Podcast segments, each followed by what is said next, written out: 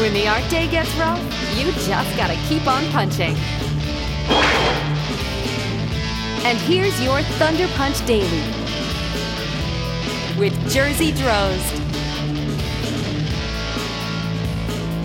A quiet one, um, recorded on my phone late at night, trying not to make too much noise. Uh, it's been a long day and it's still not over. What, what time is it now? It's like 10:30 p.m. Eastern time, and the day's not over yet because um, uh, in crunch time, getting some final change, final changes, changes done for the graphic novel uh, script thumbnails. Um, hopefully, very soon, I'm going to be able to start talking more freely about what this thing is. Uh, but it's a very exciting project, but it's also a very challenging project. Um, and I think a, a, piece of the the challenging nature of this thing is something that's I think intrinsic to any graphic novel project really is the iterative nature of it of how you know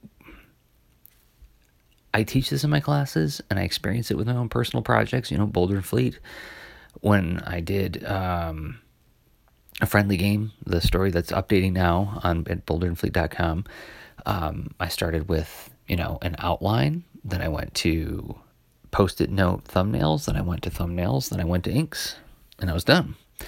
So there were there were stages in there, but um, with graphic novels, it's uh, it's so much less linear.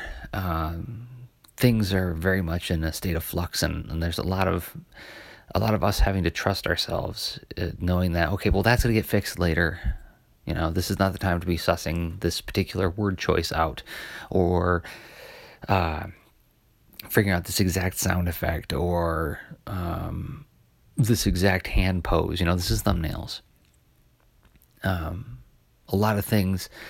I think I've said it before. It's like it's like it slowly comes into focus over time. It looks fuzzier and fuzzier at the beginning, uh, and even the dialogue often will sound like I'm listening through a muffled wall.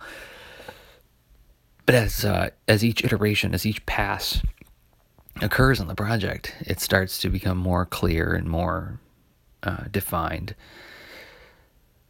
And there are many, many, many times in that process to feel that horrible nagging doubt about the project. That you look at somebody else's book, somebody somebody whose work you admire, you admire, and you're like, they've got it figured out. They know what they're doing. I don't know what I'm doing. Uh, look at this mess, right? Because it looks as there are times when it looks looks quite messy, uh, and and that's you know I'm not gonna stand in a box and like that's when you press on and keep trying. I've been on that jag for a while now. I know, I know, and I bet you know too that it's just it's a matter of keeping keeping trying, keep trying and all that. Uh, but it's just funny how big ambiguous projects, right? Have um, have plenty of opportunities to feel nervous, lost, frustrated, um, but also, you know, exceedingly excited. Uh, yeah, it's a ton, it's yeah, it's a ton of work, but it's ninety nine point nine percent of the time it's totally worth it. So, by no means am I complaining. Um, but yeah, I think this one's going to be a short one this time because I do I do want to get right back to work on it because I've got a couple more hours to log in tonight and then almost all day tomorrow as well, uh, in order to get my deliverable out the door when I want to. So this is the part where I say that these uh, Thunder Punch dailies I've been updating are part of the Art Soundoff challenge at artsoundoff.com. That's where you can find out what the challenge is. If you already know what the challenge is, uh, you can go to Twitter and look for the Art Soundoff hashtag to listen to the entries by a whole bunch of other artists. You're like, if you were like, oh, Jerzy, this one was too short.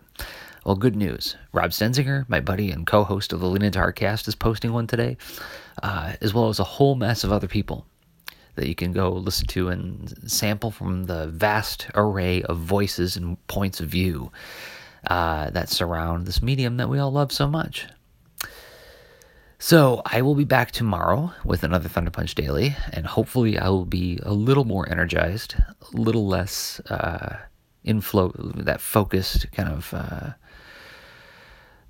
uh, it's almost a distraction. It's almost a distraction. It's it's like you get so focused that you feel like you're distracted from the rest of the world. Uh, and so when you look up, you're like, huh, what, what? Uh, that's the kind of state I'm in right now. But I got to get this thing out the door. You know, that's part of the challenge. Is do it every day, no matter what you're feeling, and getting to chronicle that, and capturing it, reflecting on it, and let other people engage with it. Okay, so as I was saying, I'll be back tomorrow with another Thunder Punch Daily. And until then, remember everybody. I'd like to talk to you for just a moment about safety. When we go to the beach, there are lifeguards there to watch out for our safety. Crossing guards are in the street for the same reason to help protect us. Now, things like that are fine, but we can't count on someone always being around to protect us. We should practice thinking of safety all the time. So don't take a chance. And that's true whether you're crossing a street or driving a car. Think safety.